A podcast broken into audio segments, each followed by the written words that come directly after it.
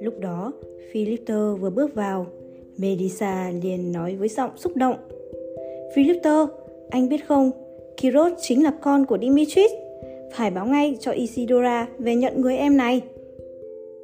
Sophia mừng rỡ, ôm chầm lấy tôi. Cô reo lên. Trời ơi, hay quá, chị không ngờ lại có thêm được một người em nữa. Sao có thể kỳ diệu đến thế? Trong thư, Dimitris dặn phải chia cho tôi một phần gia sản. Ông viết rất kỹ lưỡng về số vàng và số đất đai được chia như thế nào, chi tiết đến tận cùng từng xu lẻ. Theo phong tục Hy Lạp, một nô lệ dù được trả tự do vẫn chỉ được phép cư trú tại đó chứ không được hưởng quyền lợi công dân như sở hữu đất đai hay tài sản. Nhưng nay, tôi đã là con cái của Dimitri. Tôi trở thành công dân chính thức của xứ này có đủ mọi quyền lợi như mọi người khác và có thể lập gia đình với người Hy Lạp. Đây là giấc mộng tôi vẫn ấp ủ từ lâu. Tôi từng hy vọng nhờ lòng trung thành tận tụy với Alexander sẽ đến lúc tôi xin được trả tự do và có thể cưới Isidora. Sau khi Isidora lấy chồng, hy vọng được tự do của tôi vẫn vẹn nguyên. Nhưng lúc này, mặc cho mọi người cười nói chúc mừng, đầu óc tôi lại quay cuồng với nhận thức rằng bao nhiêu năm qua người tôi hết lòng thương yêu chờ đợi chính là người chị cùng cha khác mẹ với mình. Thật chớ trêu làm sao. Tôi thẫn thờ một lúc vì sự thật bất ngờ này nhưng khi bình tĩnh lại tôi cảm nhận được sự đón nhận ấm áp của sophia và niềm vui của melissa sophia chợt trầm ngâm không biết hiện giờ isidora ở đâu nếu biết được tin này, chắc Isidora sẽ mừng lắm. Không ngờ chúng ta đều là chị em. Sophia vốn không biết gì về việc xảy ra tại nghị viện, cũng như những lời kết tội nặng nề của Isidora dành cho tôi. Tôi tự hỏi Isidora sẽ nghĩ thế nào khi biết tôi là em trai của cô. Còn tôi, tôi phải đối diện với cô thế nào? Xưng hô với cô ra sao? kể cả trong những năm tháng tù tội oan ức lòng tràn ngập đau thương và uất hận vì bị chính người mình yêu sỉ nhục và kết tội thì cũng chính hình ảnh Isidora thân thương đã vỗ về tôi giúp tôi vượt qua tháng ngày tăm tối đó trở thành chị em thì mộng tưởng nhiều năm của tôi đối với Isidora cũng chính thức phải quên đi sau lần hồi tưởng tiền kiếp này tôi tiếp tục tu tập theo sự hướng dẫn của ông Chris và ngày càng tự chủ hơn trong việc hồi tưởng. Mãi đến sau này, khi đã tiến bộ hơn, tôi mới nhận ra Isidora chính là thánh nữ Kho mà ở kiếp sống xa xưa từng bị tôi tổn thương, vùi dập. Nhận ra điều này, tôi mới thấm thía luật nhân quả khắc ghi và đeo bám tận cùng như thế nào. Không ai có thể gột bỏ hay trốn chạy khỏi những việc mình làm. Tôi đã hiểu rõ vì những tội lỗi trong kiếp sống ở Atlantis. Khi tôi lập mưu hãm hại một người con gái mà ở kiếp sống tại Hy Lạp, dù đã trải qua bao nhiêu vất vả tủ nhục của đời nô lệ, tôi vẫn phải gánh chịu sự trừng phạt bằng nỗi đau khổ trong một tình yêu đơn phương, bị hắt hủi, khinh miệt bởi chính người con gái mà tôi từng tổn hại. Nhưng rất may, ở khoảnh khắc cuối cùng khi cơn đại hồng thủy Atlantis ập tới, tôi đã không bỏ rơi kho. Có lẽ sự chân thành cuối cùng này đã được nhân quả vũ trụ ghi nhận, giúp tôi giảm nhẹ phần nào tội nghiệp từ lỗi lầm to lớn của mình. Nên trong kiếp sống ở hy lạp này, tôi với cô đã trở thành ruột thịt. Không để ý đến dòng suy nghĩ miên man trong tôi, Philipter cười ha hả, vỗ mạnh vào tôi thế này thì chúng ta nhất định phải có tiệc mừng lớn rồi tôi sẽ gọi các bạn cũ về đây. Chúng ta phải uống một bữa thật say, mừng cho Kiros của chúng ta. Tôi ở lại trang trại Dimitris vài hôm, rồi từ biệt Sofia và Melissa lên đường đi Pella. Tôi muốn gặp Simonid để hỏi thêm về cuộc viễn trinh của Alexander. Chúng tôi gặp nhau, uống rượu và chuyện trò. Simonid kể rằng Alexander đã chuẩn bị cho cuộc viễn trinh vô cùng cẩn thận ngài nghiên cứu kỹ lưỡng bản đồ mà lính do thám thực địa báo cáo về con đường mòn. Thay vì mang theo đoàn xe chuyên chở đồ tiếp vận, Alexander thu xếp để binh sĩ chỉ mang đủ những dụng cụ cần thiết đeo trên lưng. Lần này có hơn 100.000 quân, một nửa là quân Hy Lạp, một nửa là quân Ba Tư. Tất cả đều đi theo vách núi treo leo của con đường mòn vượt dặng núi Hindu Kush cao ngất. Dù đã là cuối xuân, chớm chuyển qua hè, nhưng dặng núi vẫn bị tuyết phủ kín. Với khí lạnh kinh hồn và những trận bão tuyết bất ngờ, nhiều binh sĩ không chịu nổi đã chết vì lạnh. Khi vượt qua dặng Hindukush, xuống thung lũng dẫn vào xứ Ấn Độ thì gặp khí hậu nhiệt đới, vừa nóng vừa ẩm với các trận mưa kéo dài nhiều tuần lễ. Một số đông quân sĩ không chịu nổi thời tiết nóng bức cũng lâm bệnh và qua đời. Trên đường, Alexander cũng gặp sự chống cự của các tiểu quốc quanh đó, nhưng lần nào ngài cũng thắng. Ngài áp dụng chiến lược cũ là khi đối phương quy hàng, ngài phong vua xứ đó làm thống đốc, cho cai trị như cũ, nhưng vùng đất của họ phải sắp nhập vào Macedonia và quân đội của họ phải gia nhập vào binh lực của ngài. Mục tiêu chính của Alexander là đi đến cùng vùng sông Hidapes, một vùng đất trù phú thuộc vương quốc Pauravas do vua Porus cai trị. Trải qua gần một năm trời với nhiều thiệt hại vì thời tiết và khí hậu, quân Hy Lạp mới đến sông Hidapas. Hành trình vượt sông kéo dài và khá gian nan, nhưng cuối cùng Alexander đã tìm được cách qua bờ bên kia, trực tiếp đối đầu với quân của vua Porus. Vua Porus đã cho bày trận chờ sẵn với hàng trăm con voi chiến. Từ trước đến nay, kỵ binh và bộ binh hạng nặng với những ngọn giáo dài của Alexander có thể chống lại các thế lực quân đội khác, nhưng không cản nổi những con voi chiến khổng lồ, hùng dữ này.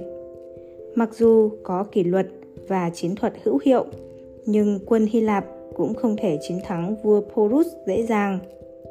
Hoàng đế Alexander đã sử dụng nhiều chiến thuật, từ việc sử dụng lửa để chống voi chiến đến việc dùng máy bắn đá để phá trận đối phương, nhưng đều vô hiệu. Trong một trận đánh này, con chiến mã Buphalus đã theo Alexander hàng trăm trận chiến trước đó cũng bị chúng tên bỏ mạng, khiến nhà vua thương tiếc vô cùng. Về sau, ngài cho đặt tên vùng đó là Bucephala. Để tưởng niệm cho chiến mã này, biết vua Porus thường cưỡi con voi lớn hô hào quân sĩ chiến đấu. Alexander dùng mưu giả thua, bỏ chạy, lừa ông vua này đuổi theo đến nơi mà quân Hy Lạp đã đào sẵn một hố lớn, khiến voi sụp hầm, rồi bắt sống được vua Porus. Cũng như mọi khi, Alexander thường cho những vua chúa thua trận cơ hội được cai trị như cũ với chức thống đốc và sắp nhập nước đó vào Macedonia. Tuy nhiên, lần này vua Porus cương cường nhất định không chịu thần phục. Khi Alexander gọi Porus đến, ông ta nhất định không chịu quỳ. Mặc dù hai tên lính lực lưỡng đã cố đè xuống, nhưng ông vẫn kiên quyết vùng đứng thẳng dậy. Thấy vậy, Alexander ngạc nhiên, chỉ tay vào Porus, hỏi Ông là kẻ thua trận nhưng vẫn chưa chịu hàng phục sao? Thế ông muốn ta đối xử với ông như thế nào? Không như các vua khác đều lại lục xin tha tội. Porus khẳng khái trả lời. Ngài là vua, ta cũng là vua. Ngài phải đối xử với ta như một vị vua, không thể khác được. Alexander gằn giọng. Ông nói thế là hỗn xược đấy. Không sợ chết ư? Horus không hề tỏ ra sợ hãi, dõng dạc trả lời. Làm người, ai chẳng phải chết. Chết sớm hay muộn cũng thế thôi. Việc gì mà phải sợ? Alexander đe dọa. Ông chuẩn bị sẵn sàng để chống lại ta như vậy. Hẳn ông đã nghe đến danh tiếng của ta. Chắc ông cũng biết, kẻ nào không thần phục, ta sẽ cho quân lính tàn sát dân chúng, thiêu đốt nơi đó thành cho tàn bình địa. Horus điềm tĩnh trả lời. Nước ta rộng muôn dặm, ngài không thể thiêu đốt hết giang sơn của ta được. ngài có thể giết ta, nhưng làm sao có thể giết hết hay thu phục hết lòng dân của ta được? Với chục ngàn quân lính thì làm sao ngài có thể cai trị được đất nước này của ta? Alexander nghiêm giọng. Ta đã cai trị toàn thế giới. Ông không thấy các đế quốc hùng mạnh như Ai Cập, Babylon, Ba Tư với hàng triệu người đều phải quy phục ta sao? Sứ nhỏ bé nhược tiểu của ông thì có xá gì? Porus nhếch miệng cười. Ngài chỉ biết chinh phục bằng sức mạnh, chứ đâu có biết gì về cai trị. Dân xứ ta tuy ít, nhưng không bao giờ chịu khuất phục trước bất kỳ sức mạnh nào. Câu nói này bất chợt gợi cho Alexander nhớ về lời khuyên của Aristotle. Vị đại đế mềm giọng hơn, hỏi Được lắm, hãy thử nói cho ta biết ông cai trị thế nào.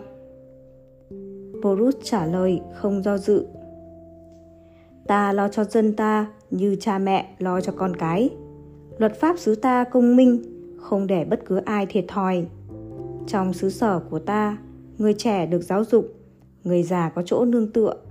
Dân trí nước ta cao, làm sao một người tham vọng, bạo quyền như ông có thể cai trị được? Alexander nổi giận, quát trả lại. Ông dựa vào đâu mà dám tự hào dân trí xứ này cao hơn nơi khác? Nền văn minh của nơi này làm sao so sánh được với nền văn minh Hy Lạp chứ? Horus rất bình thản, chậm rãi trả lời. Ta không biết văn minh xứ ngài như thế nào, nhưng tại xứ sở của ta, từ thuở nhỏ, dân ta đã được dạy dỗ cẩn thận rằng giáo dục là nền tảng và là cách bảo vệ quốc gia hữu hiệu nhất. Dân trí cao là thứ vũ khí lợi hại nhất, không có sức mạnh bạo quyền nào có thể khuất phục được những người dân bình thường, nhưng có sự hiểu biết và tinh thần bất khuất của xứ này đâu. Alexander lắng nghe rồi im lặng suy nghĩ hồi lâu. Sau đó, nhà vua sai người mang rượu ra mời Porus uống. Ngài cũng đuổi hết mọi người ra ngoài để có thể nói chuyện riêng với Porus. Mọi người đều không thể hiểu tại sao Alexander lại ứng xử khác lạ như thế.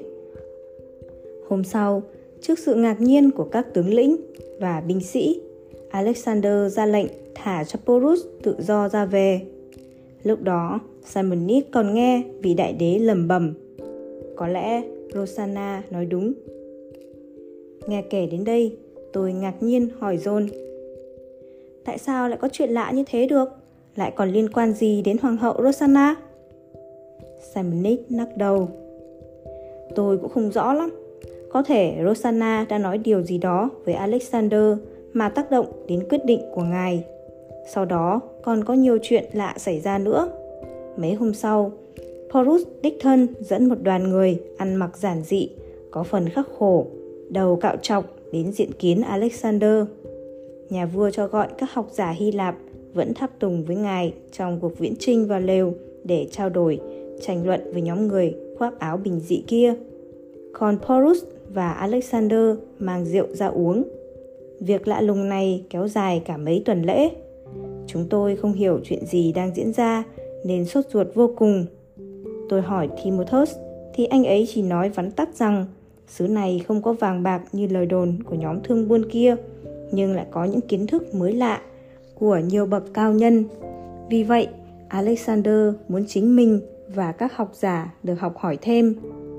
Tôi tò mò về nhóm người đầu trọc ăn mặc giản dị như dân thường kia thì Timothus nói đó là những người cao quý, thông thái nhất của xứ này.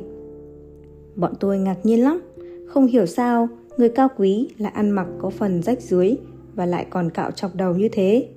Chúng tôi ai cũng thắc mắc, nhưng vì Alexander đối đãi với những người đó hết sức cung kính nên không ai dám nói gì cả. Tôi ngạc nhiên hỏi John. Rồi sao nữa? Việc thương quyết như đó sau đó như thế nào? Simon Nate lắc đầu. Tôi không biết việc thương quyết diễn ra như thế nào, nhưng trước sự ngạc nhiên của mọi người, Alexander đã ra lệnh rút hết quân lính về Babylon. Đa số quân sĩ đều sợ phải quay trở lại con đường cũ, nơi có những khu rừng già ẩm thấp với những cơn mưa như chút nước kéo dài cả tháng trời và cả dặng núi đá hiểm trở lạnh lẽo kinh hồn. Vì vậy, theo sự chỉ dẫn của người địa phương, quân ta đã đóng những chiếc thuyền lớn theo dòng sông Indus ra biển để hướng về thành Babylon. Tôi ngạc nhiên quá đỗi, liền hỏi. Vậy nghĩa là trận đánh đó, dù chiến thắng nhưng không thu được vàng bạc của cải, đất đai gì sao? Simonet lắc đầu. Lần này, chúng ta chẳng thu được vàng bạc hay đất đai gì mà còn thiệt hại biết bao nhiêu quân sĩ. Cái xứ sở nghèo nàn đó lại có những người lính chiến đấu ngoan cường nhất, khiến thương vong bên ta rất lớn. Chưa kể, bao nhiêu binh sĩ đã thiệt mạng vì đường xa, khí hậu khắc nghiệt. Trên đường đến đó, chúng ta còn phải chiến đấu với những tiểu quốc xung quanh, nên khi về đến Babylon chỉ còn hơn bốn chục ngàn quân. Mọi người đều thất vọng vì cuộc chinh phạt hao tổn bao xương máu này cuối cùng không mang lại kết quả gì về vật chất như những trận đánh khác.